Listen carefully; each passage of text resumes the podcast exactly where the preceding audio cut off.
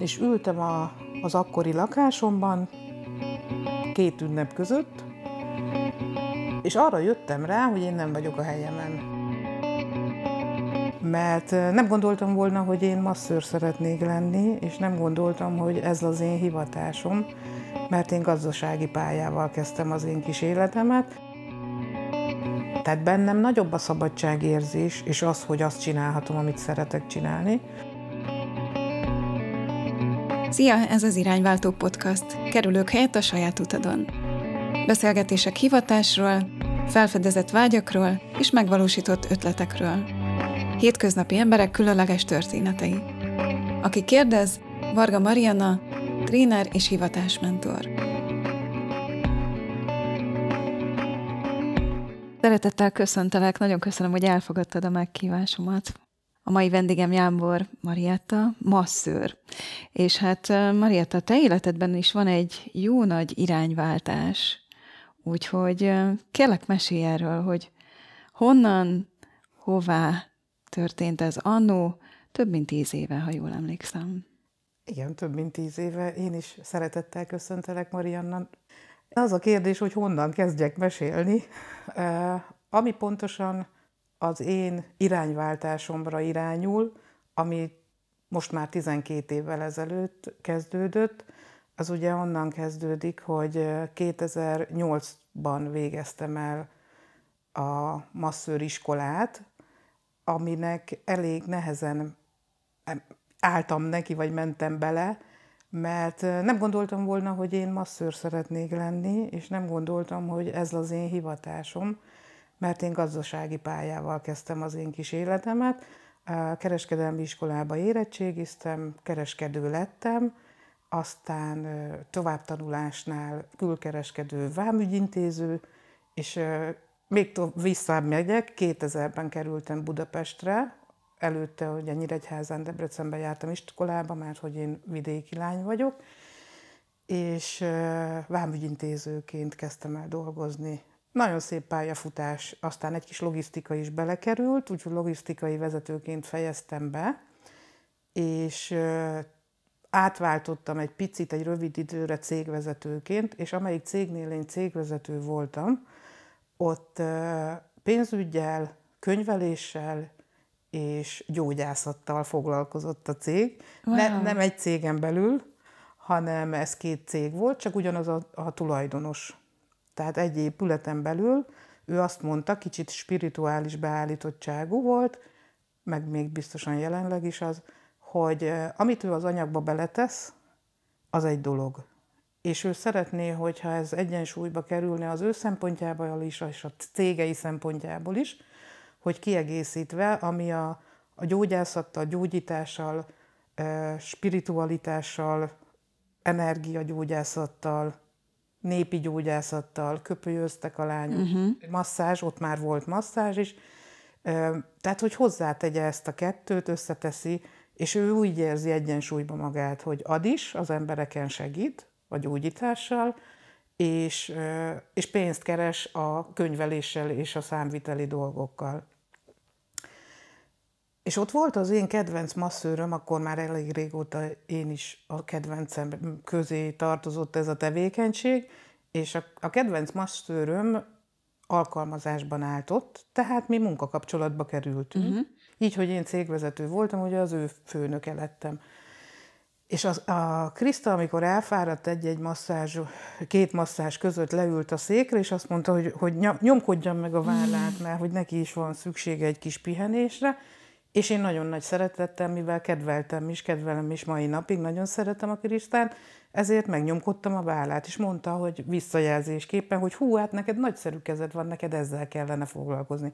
Ugyan már nekem? Hát én nem, nem erre születtem, neked már, már megvan a pályám, én már megcsináltam nagyjából a karrieremet, valahogy megérkeztem ebbe az egészbe, és nem gondoltam volna, hogy nekem irányt kellene váltanom, uh-huh. hogy bármi másra lenne szükségem. Um, azt azért be kell ismernem, hogy, hogy abban a helyzetben nem mindig éreztem jól magamat, csak még nem tudtam, hogy mi, hova akarok elindulni, mi felé akarok elindulni. Ez 2007 decemberében született meg bennem ez az érzés, hogy nagyon szép ez a logisztikai vezetőség, csak már nem érzem magamat jól benne. Nagyon sok túlóra, nagyon sok munka, uh-huh. nagyon sok felelősség, sok beosztottal. Nagyon szerettem az embereket, nagyon szeretem a szakmámat, de elfáradtam. És elolvastam a Titok című könyvet. És ültem a, az akkori lakásomban, két ünnep között, és arra jöttem rá, hogy én nem vagyok a helyemen. Aztán? Azt nem tudtam, hogy mit szeretnék csinálni, csak az, hogy ezt már, amit, ami az én jelenlegi életem foglalkozásom, azt már nem. És így is mentem oda a akkori főnökömhöz, hogy én akkor elbúcsúznék a cégtől. És hová fogok menni? Ugye tudom, hogy konkurenciához nem jó szemmel nézik, hogyha én elmegyek, és mondtam, hogy nem, Attila, nem tudom, hogy mit fogok csinálni, és nem tudom, hogy hová fogok menni, de ezt már nem fogom csinálni. És mondtam, hogy, hogy ebbe hajthatatlan vagyok, úgyhogy március 1 maradtam, amíg ugye a leltárt és az évkezdést megcsináltam, és utána úgy írtuk meg a papírokat, hogy én nem tudom, hogy hova fogok menni. Milyen érzés volt ez így belelépni a semmibe? Egy őrült, felszabadító hmm. érzés volt. Tehát nem, volt egy pici félelem, hogy mégis merre induljak és mit csináljak, de én elég magabiztosan éltem addig is az életemet, és a visszaigazolás is az volt, hogy én bármikor váltottam, bármit csináltam, az úgy nagyjából bejött. Azt azért be kell, hogy valljam, hogy az, az mindig plusz erőt adott, hogy az én családom a hátam mögött van. Értem. Tehát édesanyám mindig nagyon féltett egyrészt az, hogy a vidékről elmenni, külf- először külföldre, mert voltam Angliában is, gyerekre vigyáztam, meg egy kis nyelvgyakorlás szempontjából, és utána, amikor haza jöttem, és még tovább tanultam, és a még több tudással azt mondtam, hogy most már kezdeni szeretnék valamit az életemmel, ez volt ugye 2000-ben, hogy elkezdtem munkát keresni, akkor még Express újság hirdetés mm, volt, nem internet. és kézzel írott önéletrajzot vártak úgyhogy ez nagyon régen volt, és mondtam, hogy akkor, ha ott a környéken nem találok Nyíregyháza, Debrecen munkát, az én képesítéseimnek megfelelőt, akkor megyek tovább, és a rokonságomnak a másik fele, a édesapámnak a testvérei, ők mind itt Debrecen, uh, bocsánat, Gödöllő, Budapest környékén éltek, hát akkor a következő állomás, akik befogadnak engem valamennyi időre, és akkor keresek munkát, akkor az Budapest. Hú, hát az nagyon messze van, az ugye 260 kilométer otthonról, és az én édesanyám, hiába már 24 éves voltam, engem nagyon féltett, mm. hogy úristen, mi lesz velem, mit fogok kezdeni, meg hát, hogy mennyire fogok neki hiányozni, és akkor volt egy ilyen beszélgetésünk, hogy anya, nem kell félned, ha bármi történik, ide haza jöhetek? Persze. Akkor nincs veszteni való, akkor bele a nagyvilágba. És nagyon jó volt, mert én mindig nagyon nagy szabadságot igényeltem. Mindig nagyon szerettem azt a tudatot, hogy én irányítom az életemet. Uh-huh. Kitalálok magamnak valamit, és aztán megvalósítom. Megyek előre az utamon. Ha véletlenül valami nem úgy sikerül, ahogy én elterveztem, akkor ö, újra tervezés. Akkor van B-terv, C-terv. Tehát kétségbeesés az számomra nem nagyon ismert, ismeretes. Mindig is voltak céljaim, meg még vannak is, és mindig addig mentem, amíg azt el nem értem. Szóval kitartásból és elszántságból szuper ötös, és ez, amit mondtál, az újratervezés, az egy nagyon-nagyon fontos kelléke annak, aki az útján van. Mert sokan abban az illúzióban hisznek, vagy gondolják azt, hogy valaminek elsőre sikerülni kell. És ez a legtöbb embert visszatartja attól, hogy valami felé elinduljon, mert attól fél, hogy mi van akkor, ha nem. Hát ez van, amit te csináltál, hogy akkor újra tervezünk, és akkor a szerint megyünk tovább. Ezek szerint ez neked már egy adott tulajdonságod volt. Ez már az én életem rutinja, hogy, hogy valamit kitalálok, és elkezdem. A lényeg az, hogy ugye, hogyha van valami, amit nagyon szeretnél, azt mindig nagyon könnyű elkezdeni, Aha. de a, a döntést meghozni, hogy akkor afelé fogok elindulni, és ezért tenni akarok, és tennem uh-huh. kell, na azt az egy lépést már nehezebb meghozni, mint az elhatározást, elhatározni magadba, hogy változtatni szeretnél, vagy valami új dolgot szeretnél kipróbálni, viszont tenni érte az mindig a nehezebb. Te hogy látod, a döntés és a cselekvés az kéz a kézben jár, vagy ez egy elkülönülő dolog, tehát ha valaki dönt, akkor még nem biztos, hogy utána cselekedni is fog.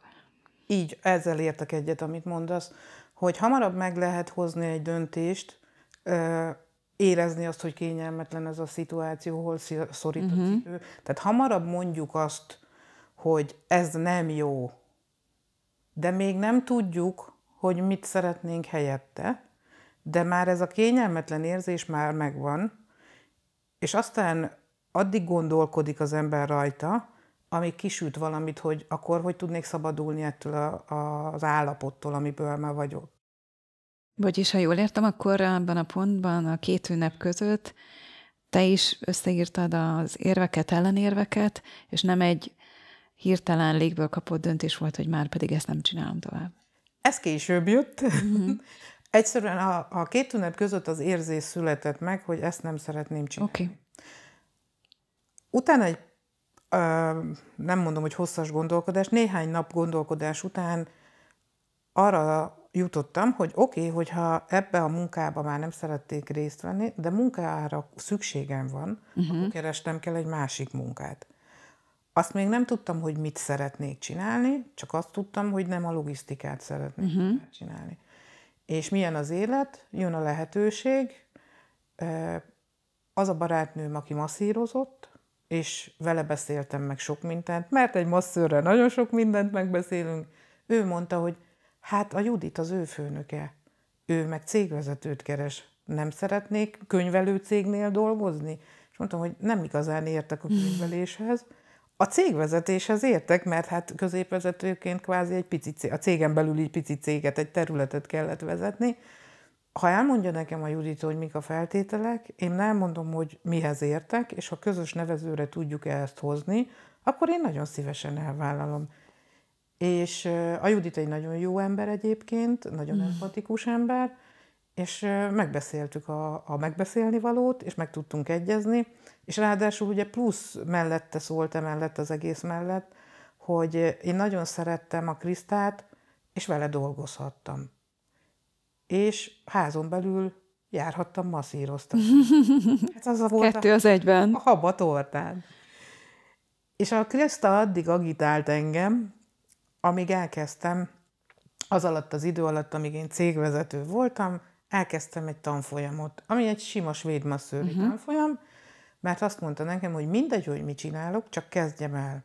Ha elvégzem, akkor majd vagy kezdek vele valamit, vagy nem. Akkor csak van egy ilyen, tudok masszírozni, szakszerűen fogom őt megmasszírozni, amit előző esetben csak szabadidőként csináltunk, kis lazításként, és nagyon tetszett. Nagyon tetszett, és bírtam,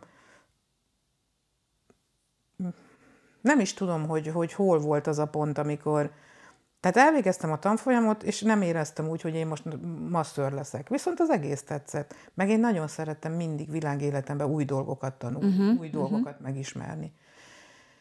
És uh, sajnos egy éven belül ez a cég becsődöt jelentett, mert a legnagyobb ügyfele uh, hát politikai dolgok miatt ellehetetlenült, úgyhogy a legnagyobb bevételi forrásától elesett a mhm. cég, és akkor ezt ebbe a, a formájába megszüntették ezt a céget. Persze kisebbként gondolom tovább üzemelt, bár ott már én nem voltam jelen, de akkor megint abba a helyzetbe jutottam, kerültem egy éven belül, hogy el kellett döntenem, hogy hát ez a, ez a pozíció, mint cégvezető, ez megszűnt, akkor keresek tovább logisztikai jellegű állást, vagy van egy masször végzettségem, és akkor leszek masször, vagy hazamegyek Hmm. És akkor otthon mit csinálok?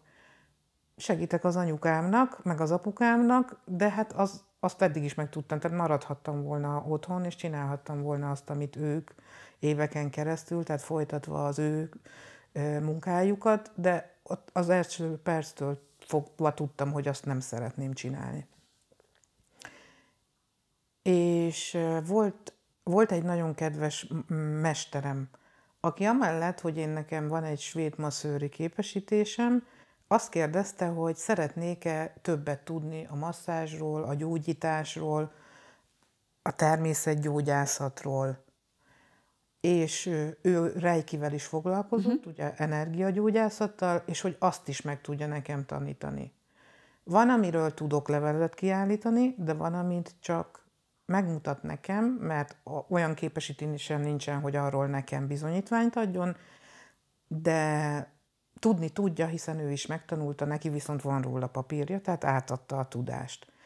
És én ezeket mind beépítettem az én masszázsomba, és itt már évekről beszélünk.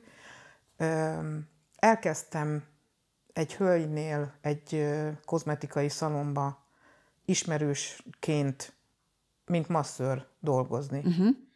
Tudták, hogy kezdő vagyok, ez még 2008 év végén volt, vagy már 2009 év elején. Tudták, hogy kezdő vagyok, mm, nem voltam drága, mondtam, hogy, hogy tudok mindent, van róla papírom, gyakoroltam is, de hogy többet szeretnék gyakorolni. És a mesterem pedig oktatott, és mindezt, amikor megtanultam, utána vittem is át a gyakorlatba. Tehát volt rá alany, akin tudtam gyakorolni. Ez sem tartott sokáig, mert azért ez nem túl ö, anyagi szempontból nem túl nem volt biztos, kifizetődő. Aha. kifizetődő, hogy ugye kezdőként kevés tapasztalattal egy kozmetikai szalomba tudtam, jól esett az embereknek, de akkora igény nem volt rá, illetve még én sem tudtam mindent, és azért valljuk be, egyfajta masszázsal nem sok mindent lehet ezen. Melyik városban járunk ezekben az időben? Ez még mindig Budapest. Okay. Maradtam Budapesten, és utána volt egy, egy kihagyás, vissza, csak vissza kellett, visszakényszerültem a logisztikába, de ez sem úgy történt, hogy én kerestem volna. Tehát én elindultam a masször vonalon, és úgy gondoltam, hogy lesz, ami lesz. Anyagilag nem volt túl stabil, de valahogy el, evickéltem ezen a területen, mert hogy akkor már megszületett bennem az elhatározás és az érzés, hogy hát ez a nekem való, ezt szeretném. Miből érezted ezt? Mesélj egy kicsit erről, ez nagyon izgalmas. Ennek a pszichológiája, hát oda vezetem vissza, hogy én sem szerettem, pedig jártam masszőröz, de én sem szerettem az érintést. Ha. Én világ életemben, tehát kicsi gyerekkorom óta dundi gyerek voltam. Az, hogy ugye miért növeztünk magunkra súlyokat, az a másik pszichológiai kérdés. Abba most nem, nem megyek bele, mert az egy másik téma. De ugye, mint dundi gyerek, én hárítottam az emberi közeledést. Nagyon szívesen beszélgettem, barátaimmal játszottam, iskolatársaimmal nagyokat nevettünk, mindig egy ilyen nagyon vidám, a figyelem központjába, a hangadó, mindig az én nevetésemtől zengett minden, tehát nem voltam egy frusztrált, visszahúzódó kislány, uh-huh. de az én kis, valahogy tudtam az én kis korlátaimat, tehát nem tartottam magamnak sem szépnek, sem majd később már nőiesnek, hanem egy dundi kislánynak, aztán egy dundi nagylánynak, mert hogy középiskolában sem fogytam le, hanem csak híztam, híztam, híztam. És az emberi érintéssel kapcsolatban nekem fenntartásaim voltak. Persze a barátnőm masszás, masszörként hozzám nyúlhatott, de például nem engedtem, hogy rám segítsék a kabátot, nem engedtem, hogy kinyissák előttem az ajtót, mert én határozott erős nő vagyok, és én ezt mindent meg tudok csinálni magamban, uh-huh. magamnak, nem szorulok senkinek a segítségére, és ha valaki szépeket mondott nekem, akkor visszautasítottam, hogy ugyan már nem mondj ilyen butaságokat. Tehát nem hagytam, hogy szépeket mond, nem hagytam magam se lelkileg simogatni, uh-huh. se testileg simogatni.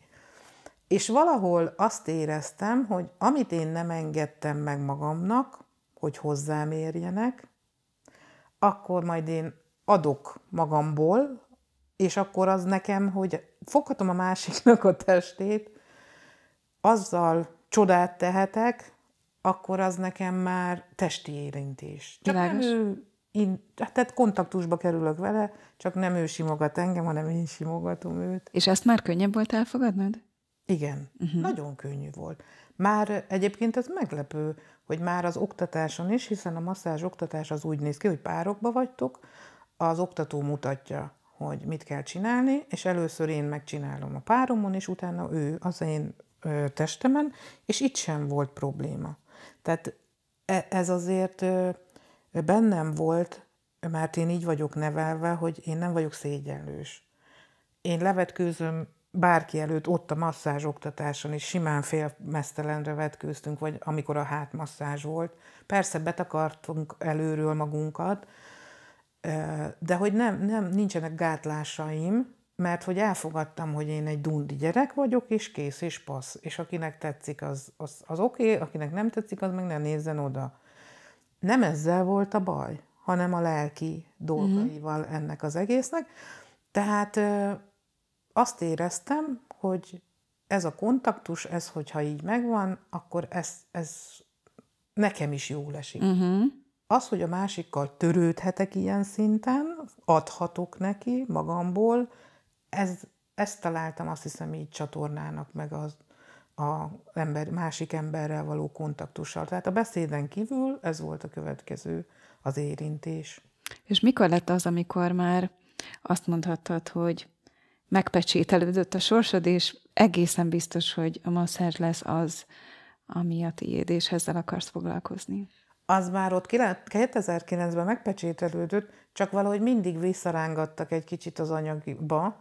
Tehát az, mm-hmm. hogy az én szaktudásomra szükség van, és amikor egy évet körülbelül masszíroztam, utána jött egy felkérés, hogy van egy raktár, egy, egy telephely, és raktárvezetőt keresnek a körülbelül 5000-6000 négyzetméteres telephelyre, és hogy bennem bíznak, engem ismernek, és elvállalom-e. Uh-huh.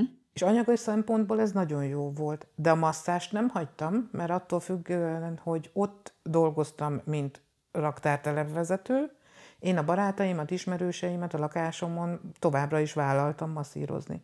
Tehát már nem engedtük el egymás kezét, csak mindig voltak ilyen kis szünetek, kisebb kitekintések, de továbbra is megvolt, csak nem a nagy közönségnek álltam rendelkezésére, hanem csak azoknak az embereknek, akik már tudták, vagy az ismerősömnek az ismerősei, hogy a Marietta masszíroz, nagyon jól csinálja, tessék menni hozzá.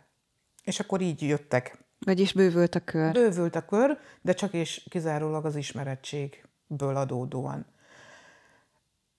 És továbbra is elég hosszú időnek kellett eltelnie, mert én, én erős volt a be, az elhatározásom, és tudtam, hogy ezt szeretném, csak ezt szeretném csinálni, de még mindig nagyon szerettem a logisztikát, abban is nagyon jól éreztem magamat, és ne, nem tudom neked megmondani, hogy mi volt az, ami még mindig ott tartott. Mm.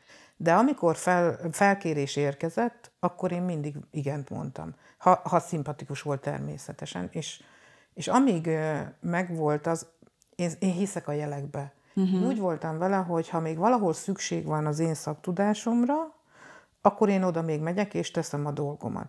És ez az utolsó kísérté, megkísértésem, ez 2016-ban érkezett, 2012-ben az legutolsó munkahelyem megszűnt, illetve az én munkámra ott már nem volt szükség, és én hazaköltöztem. És akkor az anyukáméknak segítettem, és mivel hiszek a jelekbe, utólag ugye visszanézve tudjuk, hogy miért költöztem haza. Az apukám is beteg lett, az anyuk, utána oh. nem sokkal az anyukám is beteg lett, úgyhogy ott rám volt szükség. Uh-huh. Ott vannak a testvéreim, de rám volt szükség. És amikor a, a, az anyuká, apukámmal és utána az anyukámmal is kilábaltunk azokból a helyzetekből, ami egészségüleg ugye elővet minket, akkor elérkezett a pont, és mondtam az anyukámnak, hogy most ennyit tudtam segíteni. 2016 nyarán járunk, 2017 tavaszáig maradok itthon, segítek neked, és utána én elkezdek munkát keresni, uh-huh. és ha logisztika, logisztika, ha masszázs, masszázs, valamiért, de visszajövök, mert én vidéken soha nem éreztem jól magamat, és nem is fogom. Nekem Budapest uh-huh. már az otthonom, úgyhogy visszajövök dolgozni Budapestre. Jó rendben van. És akkor 2016 augusztusában egy kedves barátnőm megkeresett, hogy az ő cégük logisztikai vezetőt keres. És mondtam az anyukámnak, hogy figyelj, most akkor választanom kell, hogy most oda, ha jók a feltételek, elhelyezkedem, vagy pedig megkockáztatom azt, hogy amikor vissza akarok Budapestre költözni 2017-ben, tehát mondjuk egy fél éven belül, uh-huh. amikor viszont keresek munkát, akkor nem lesz, mert, mert adott a lehetőség, hogy amikor én keresek, akkor, akkor nincsen. Általában így váltottam munkahelyeket, hogy mindig megtaláltak az ajánlatuk. És mondtam neki, hogy, hogy jók a feltételek, én akkor ebbe belemegyek, akkor én elköltözöm, visszaköltözöm Budapestre, és akkor igaz, hogy azt ígértem, hogy majd csak egy fél év múlva megyek el, de oldjuk meg, hogy, hogy el tudjak most menni. És természetesen elengedett, és elkezdtem újra a logisztikába dolgozni, és nagyon örültem, mert a helyemen éreztem magamat, és közben otthon masszíroztam.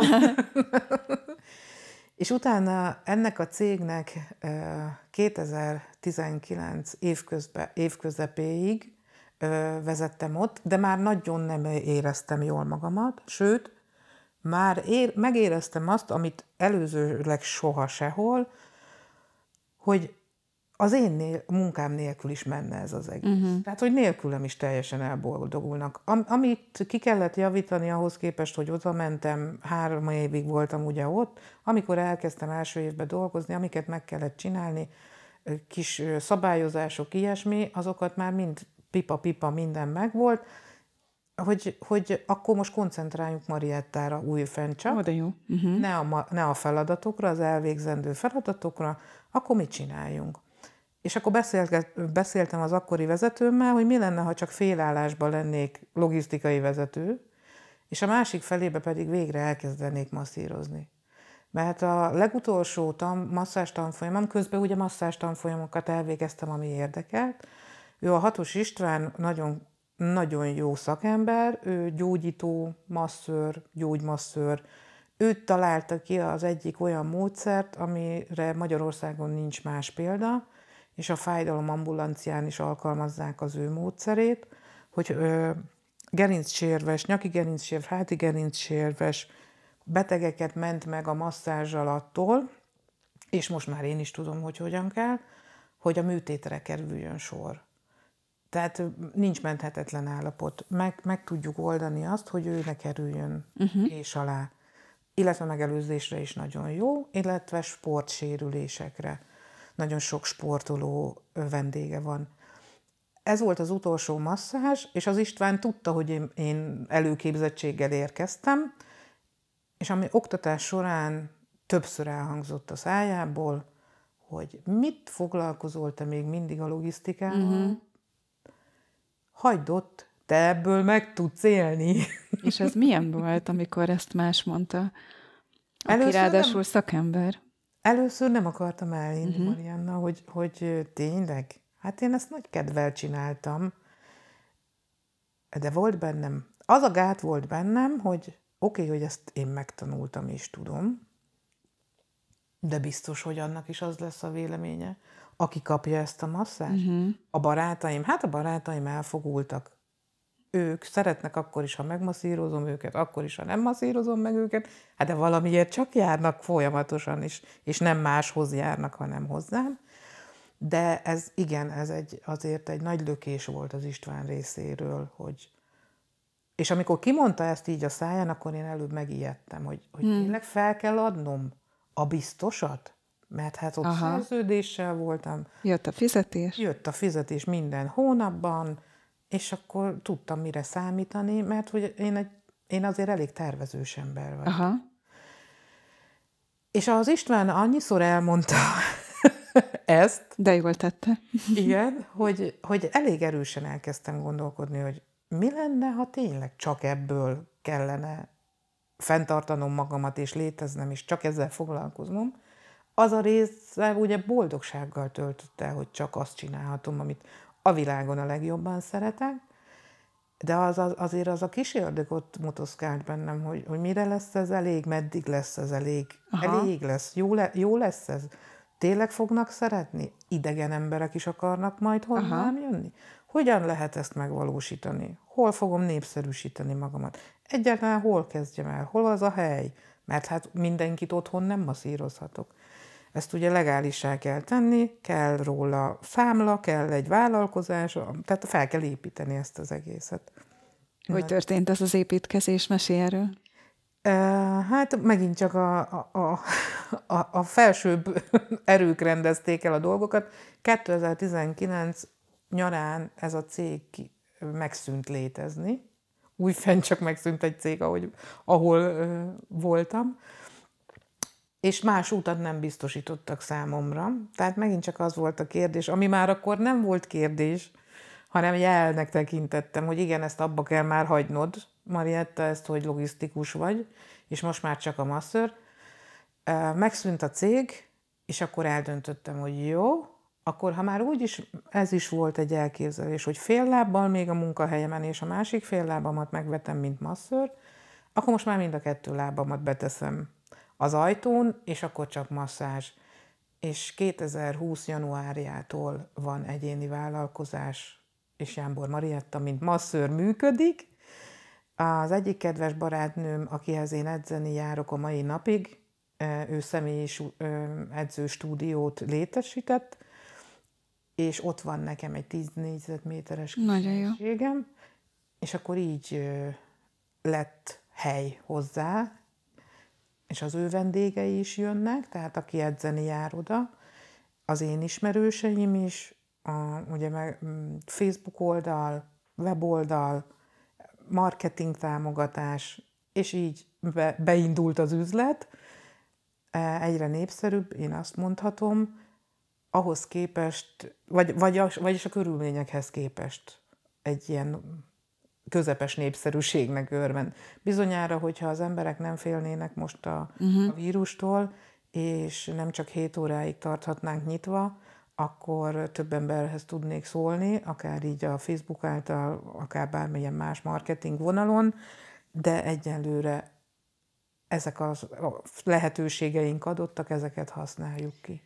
Jámbor Mariatta masször és vállalkozó. Milyen érzés ezt tudni, kimondani és ebben élni?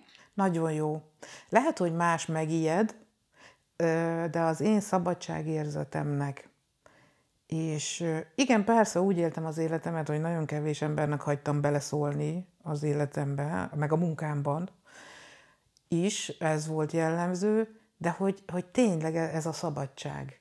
Tehát bennem nagyobb a szabadságérzés, és az, hogy azt csinálhatom, amit szeretek csinálni, mint a félelem attól, hogy, hogy, hogy ugye a, a vállalkozói lét az mindig a, a szolgáltatás mindig a szolgáltatást igénybevevőktől, számától függ. Hogy nem tudod megjósolni, hogy ebbe a hónapban tíz embert kell masszírozni, a következő hónapban meg lehet, hogy száz ember. Uh-huh. És nekem semmiféle félelmem nincsen. Óriási. Ezt hogy csinálod? nem mondom, hogy nincsenek mélypontok, vannak mélypontok. Van, amikor elbizonytalanodik az ember, akkor most beszéljünk rólam, van, amikor elbizonytalanodom.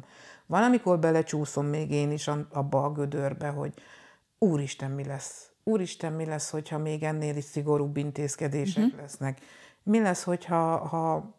attól nem félek, hogy beteg leszek, ez érdekes egyébként. Tehát sok masszőr társam azért zárt be, mert bennük van a fél, félsz, hogy ők megbetegszenek, illetve ugye akinek családja van, hogy a családban uh-huh. bárkire rá ö, átviszi ezt a vírust, tehát félti a saját családját is, ez, ez szerintem természetes reakció, meg, megértem az ilyen embereket, de nem ettől félek. Igen, ö, tehát néha elgondolkodom rajta, de valahogy már hiszek magamban annyira, hogy azt a helyzetet is fogom tudni kezelni, azt is meg fogom tudni oldani, mert van B meg C tervem, hogy mi van abban az esetben, hogyha csökken a látogatók, a vendégek száma, de valahogy biztos a hitem ilyen erős, meg vigyáznak rám a, az égiek, hogy hála Istennek megvannak. Tehát, hogy, hogy fixem van egy, egy vendégszám, és hála Istennek még bármilyen helyzet is van, nem, nem csökken. Hanem azt mondhatom, hogy, hogy most már Nehéz volt a november, ugye akkor hozták meg ezeket mm. a döntéseket. A december az, az, nem, az egy lájtosabb hónap volt ugye az ünnepek miatt, de hogy ez a január, és szerintem már a, a február is előremutató, és, és van megint új vendég. Óriási. Ennek igazán örülök. Hogy látod egyébként most magad, és hogy látod magad annó alkalmazottként? Mi a kettő között a legnagyobb különbség? Marianne, ez egy nagyon jó kérdés. Az anyukám azt szokta mondani, hogy én nem tudok megülni a feneket. ez pedig nekem is ismerős. Valahonnan. Tehát, hogy ö, ugye nagyon sokszor hallott engem panaszkodni és kiborulni, mert azért én is ventilálom ki magamból ezeket a dolgokat, megtalálom azokat a személyeket, akik elviselik, azt az énemet is, amikor nem tetszik valami. Uh-huh. Hogy beszélsz, beszélsz, lányom, hogy nem tetszik, de csinálod. És mondtam neki, hogy igen, anyám, mert erre neveltél, hogy akármi van, túl, túl kell élni, és meg kell oldani.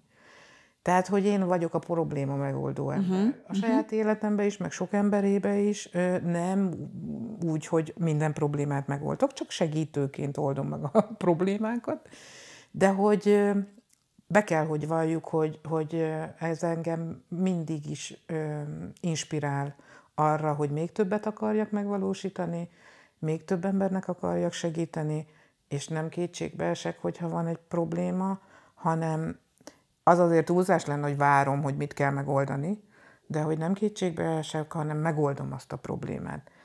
És terveket szövök, és álmaim vannak, és még mindig nem fogyott el sem az energiám, sem az ötleteim, sem a lelkesedésem, akárki akármit mond, ez a helyzet, aki csak tudta, és, és a helyén van valahol, arra fordította, hogy magába nézzen, átértékelje az életét, és kimondja azt, hogy alkalmazkodik.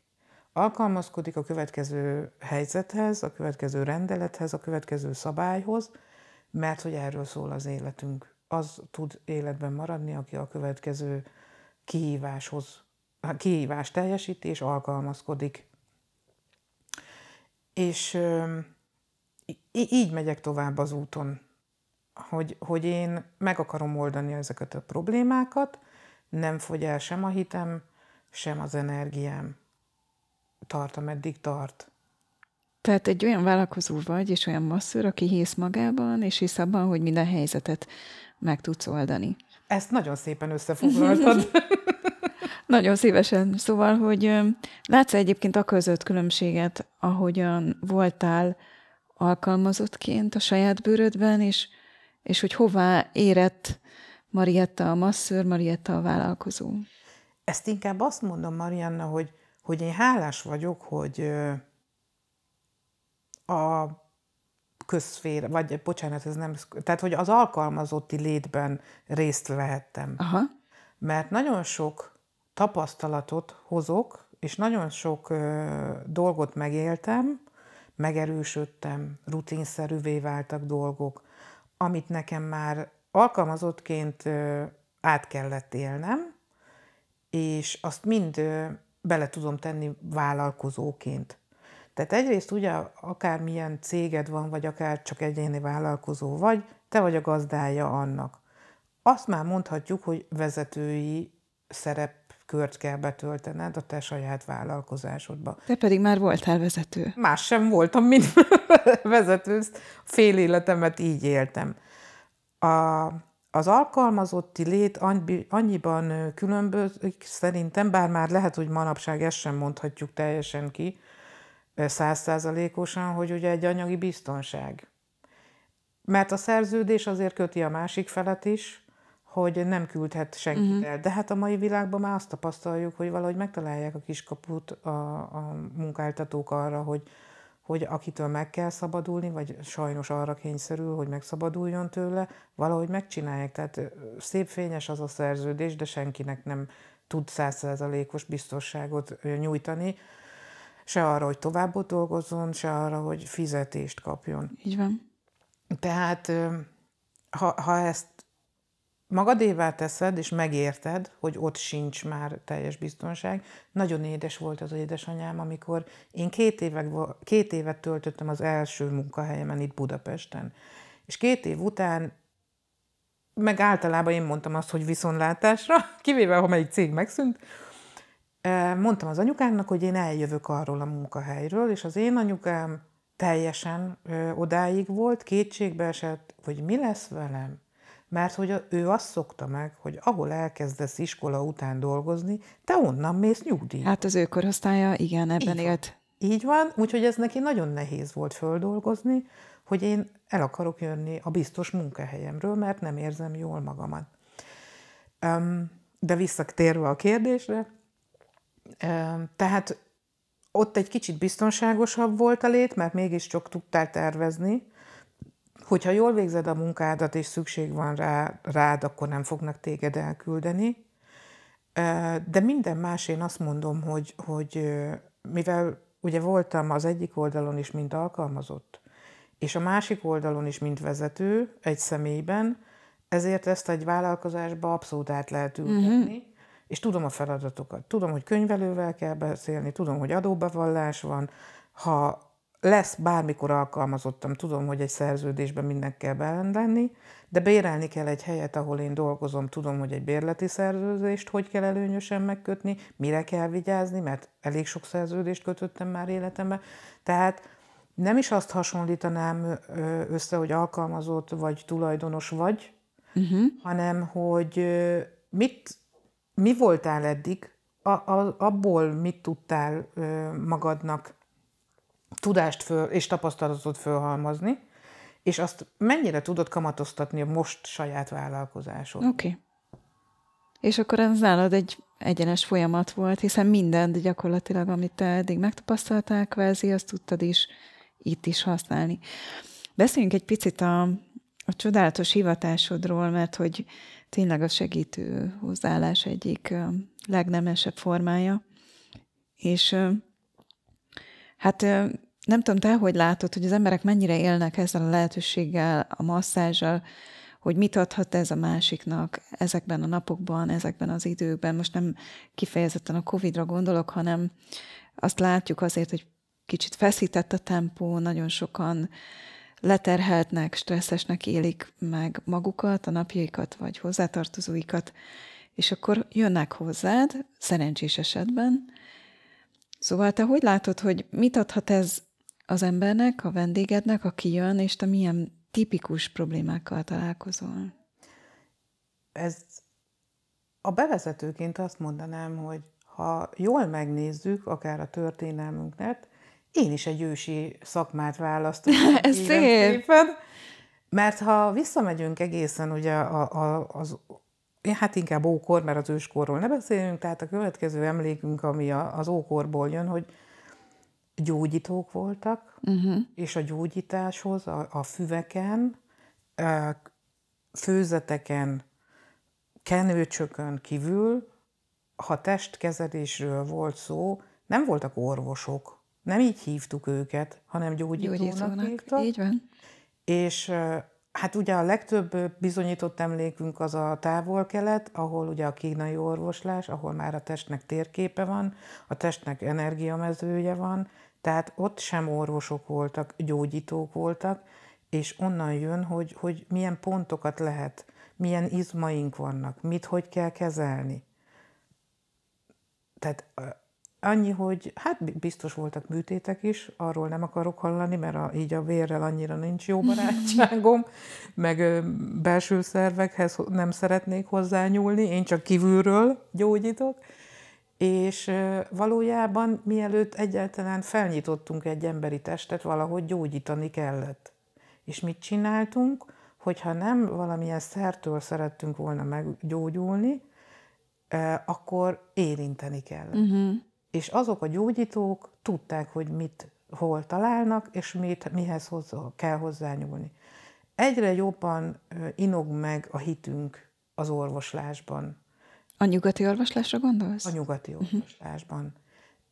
Hála Istennek nagyon sok olyan orvosunk van, aki belgyógyászként, reumatológusként végzett nyugati orvoslást, és azt mondja, hogy nem elég. Uh-huh. És mellé fölveszi a keleti orvoslásnak uh-huh. a tanait, vagy a kettőt, illetve a természetgyógyászok lesznek, vagy a kettőt együtt csinálja párhuzamosan, vagy van rá példa, hogy van, aki kombinálja a kettőt. Tehát amit reumatológusként megtanított, és tudja a gyógymasszőri pontokat, az izmokat hogy és milyen erővel és milyen irányba kezeli, és hozzá betársítja az akupunktúrát, szerintem annál több már nem is kell, meg van gyógyulva a beteg. Ebben a helyzetben leszünk néhány év múlva, és ahogy politizálni nem szoktam és nem szeretek, de azért mondjuk el, hogy véleményem van az mostani egészségügyről, meg az oktatási rendszerről és az emberek hozzáállásáról is. Tehát én nem szívesen mennék kórházba, csak hogyha valami nagyon-nagyon súlyos bajom lenne. Természetesen, hogyha műtéttel kell valamit meggyógyítani rajtam, akkor, akkor odafekszem és, és befekszem a kórházba. De amit csak lehet, én szeretnék elkerülni a, a, a, a szigorúan vett mostanában az egészségügyel kapcsolatban.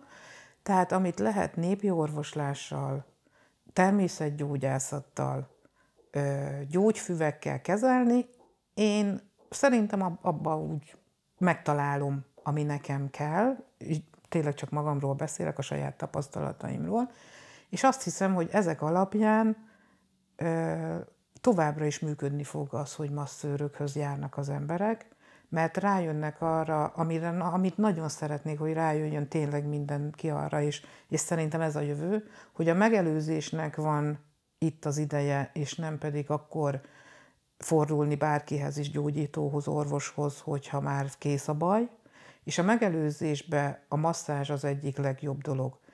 Hiszen az orvosok mellett dolgoznak a gyógymasszőrök. Aki gyógymasszőr szeretne lenni, az nem is mondhatja, és nem is kapja meg a papírját úgy, hogy nem töltött időt egészségügyi intézménybe. Hát kell lennél több?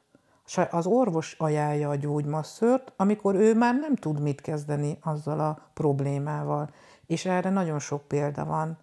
Hála Istennek, tehát egy sima naturmasször tud segíteni megelőzésben, pici tud, több tudással tud már tüneti kezeléseket nyújtani, a gyógymasszörre pedig azt mondom, hogy ő már gyógyít.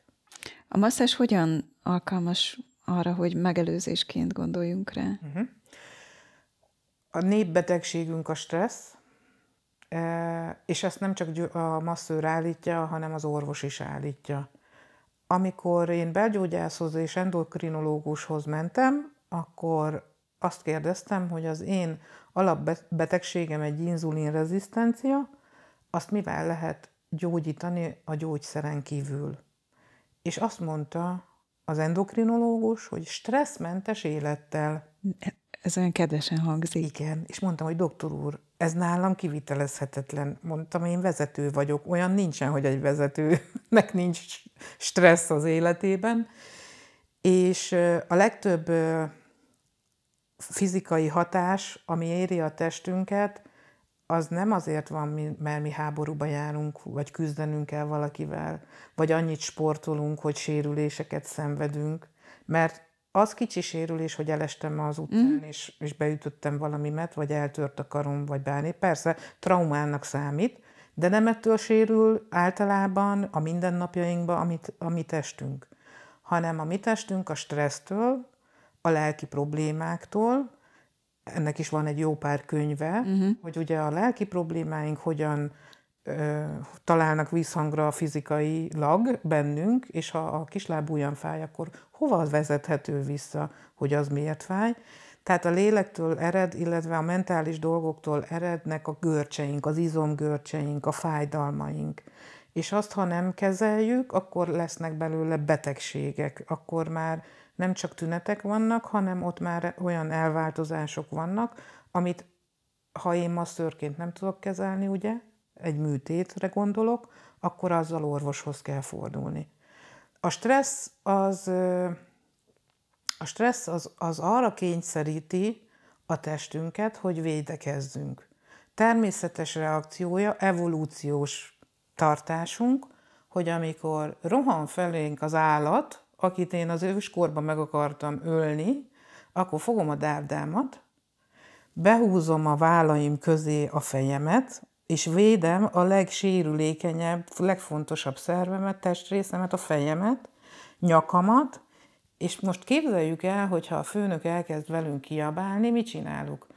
Állok vagy ülök a, a, mondjuk az íróasztalamnál, és a hangos szó ellen úgy védekezem, hogy beszeretném fogni a fülemet, ezt nem tehetem meg, mert akkor én gyáva vagyok, de behúzom a nyakamat, és a nap nagy részében már megszokom, hogy ebbe a testtartásban vagyok. Hogy összehúzom, előre esnek a vállaim, behúzom a nyakamat, tehát feszül a nyakam, és feszül a nyak vállöv részem, ami a stressz pontom mat takarja, itt tartózkodik a két stresszpontom, a kétoldali nyak és vál között, körülbelül félúton, de inkább egyharmad, és ezek az izomgörcsök. Ezek jelentkeznek ugye először a nyaki vállövi részen, ez tovább, mivel minden mindennel összeköttetésben van, akarunk a hátunkkal, a lábunk, a, a gerincel, a ö, keresztcsonti résszel, tehát végig feszülnek az izmaink, először itt kezdődik a stressz állapot, és utána felveszünk rossz tartásokat, sokat ülünk, keveset mozgunk, az izmainkat úgy használjuk el, hogy nem is használjuk őket, ebben is el tudnak használódni. Ezekre én nem tudok jobbat, mint a masször. Tehát vagy mozogni kell, de még ugye, ha megnézzük a sportolókat is, a sportolóknak is van gyúrójuk. Bizonyám. A masszás kapcsán mondod, hogy egy remek megelőzési mód, viszont említed a stressznek a valódi forrását, munkahelyi, otthoni környezet, tehát ebbe érdemes most nem kinyitni ezt az ajtót, mert ez végtelen hosszú téma, de hogy nem maga a masszázs lesz a, a fő gyökere a dolognak, mégis azt mondod, hogy egy jó megelőzés. Egy picit ilyen provokatív a kérdésem, hogy nem egy ördögi kör ez, tehát eljön hozzád, ellazul, beszélgettek, majd visszamegy ugyanoda abba a környezetbe, mindenféle változtatás nélkül, egy rossz munkahelyre, egy nem támogató családba, egy rossz testtartásba, és ugyanúgy visszaszökik a testébe a feszültség, a fájdalom, a görcs, és aztán újra eljön ide. Szóval hogyan van ez? Így, ahogy mondod. Ezt teljesen kristálytisztán látod. És akkor itt kezdődik a masször szerepe, aki beszélget. Uh-huh. Természetesen megértem azt a vendéget is, aki tényleg ellazulni jön, ő csendben szeretne lenni, és, és adott is a lehetőség. Csendben vagyunk, hallgatja a zenét, ellazul, relaxál, végre itt tud relaxálni. Aha. Én közben, tehát egy ellazult testtel ugye mindig könnyebb uh-huh. dolgoznunk, és akkor szépen azokat a feszültségeket, izomgörcsöket kezelem rajta, amivel panasztal érkezik. A másik szituáció, amikor a segítőre is szüksége van a vendégnek. Beszélgetni szeretne, szeretné kibeszélni magából a feszültségeket, ezektől nem oldódnak meg a problémák, így van. Elég jól tudok kérdezni, nem szeretek tanácsokat adni, csak ha kifejezetten kéri valaki a véleményemet. Viszont kérdezni nagyon szeretek. Te hogyan látod ennek a megoldását? Vagy mi a gyökere ennek? Vagy ilyen érzés van benned? Nem gondoltál még rá, hogy változtatni kellene azon, ami benned feszültséget okoz? És akkor ugye a legtöbb esetben az első reakció az, hogy de hát... És jön a kifogás. És jön a kifogás. Uh, igen, nem tudok egyedül dolgozni. Kell a lelki szintű segítő, kell az, a, aki ö, igazán tanácsot tud adni, vagy aki szakszerűen tudja a lelki dolgokat kezelni. Mert ha én kimondtam, és hiszek benne, hogy a testi fizikai megnyilvánulása a problémáimnak, amit én ugye kezelek a, a, a, a szöveteken, a, izmokon keresztül, annak a megoldása végül is, ha, ha lelki problémák meg vannak oldva, mert ezek ugye csak tünetek, amivel hozzám érkeznek. Nem, és, és ú, hát az egyik álmom, még mielőtt megkérdezed, csapatban uh-huh. dolgozni, uh-huh. segítőkkel együtt dolgozni, uh-huh. hogy vegye tudomásul a a kedves paciens, hogyha még esetleg nem jött volna rá, hogy neki segítségre van szüksége, különben élete végéig hozzám kell járnia. Szeretné megtalálni az okát, a forrását annak, amiért hozzám kell jönnie? Igen, jó esik, de lehet jönni egy sima, kis lazító, relaxáló masszázsra is, olyan is van. Jöhet beszélgetni, közben én masszírozom, olyat is lehet csinálni. Nem azt mondom, hogy ne jöjjön, jöjjön, várom szeretettel, mindenkit szeretek, de az ő problémája nem attól fog megoldódni, hogy én velem megbeszéli, és én tünetet kezelve próbálok rajta segíteni, hanem ha elmegy a szakemberhez, akár mentálhigiéni szakemberhez, bárhogy hívjuk, aki lelkileg tudja kezelni az ő problémáit. És akkor ilyen csapatot szeretnék, aki ha neki ez a problémája, ehhez a szakemberhez tud elmenni, ha az a problémája, lehet választani, hogy ki, ki a szimpatikus, javasolni tudok, hogy, hogy neki merre kellene elindulni, aztán ő megtapasztalja az ő kis útján, hogy, hogy ő segített, vagy nem, a másik személy segített, vagy ő sem, és megyek a harmadikhoz. Van nagyon szép, széles választék segítőkből, akihez lehet fordulni, Úgyhogy szerintem ez kéz a kézben jár. Szép is egyébként, amikor a segítő szakmák felfedezik, hogy ki ki korlátos a maga területén, és onnan kezdődik a másiké. Ezt magam is így látom.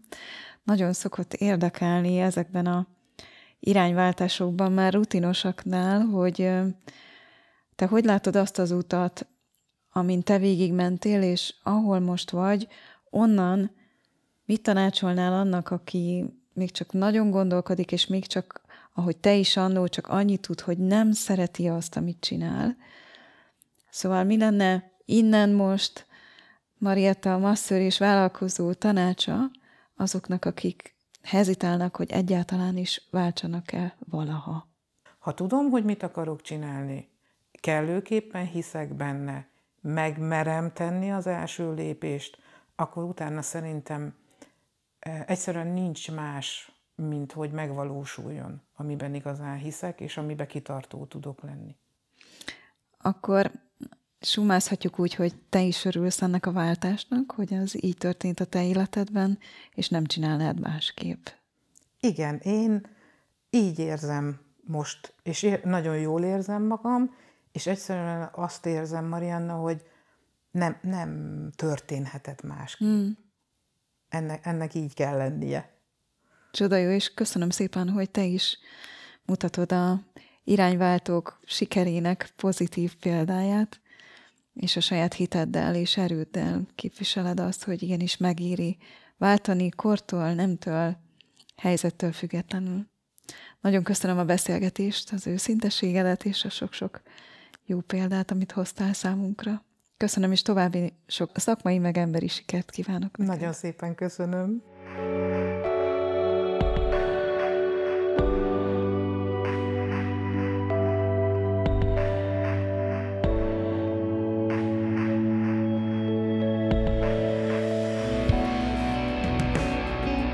Ez volt az Irányváltó Podcast mai adása. Tartsa legközelebb is! Addig is, ha tetszett, nyomj egy lájkot és írd meg a véleményedet hozzászólásban. Kövesd a saját utadon Facebook oldalt és YouTube csatornát.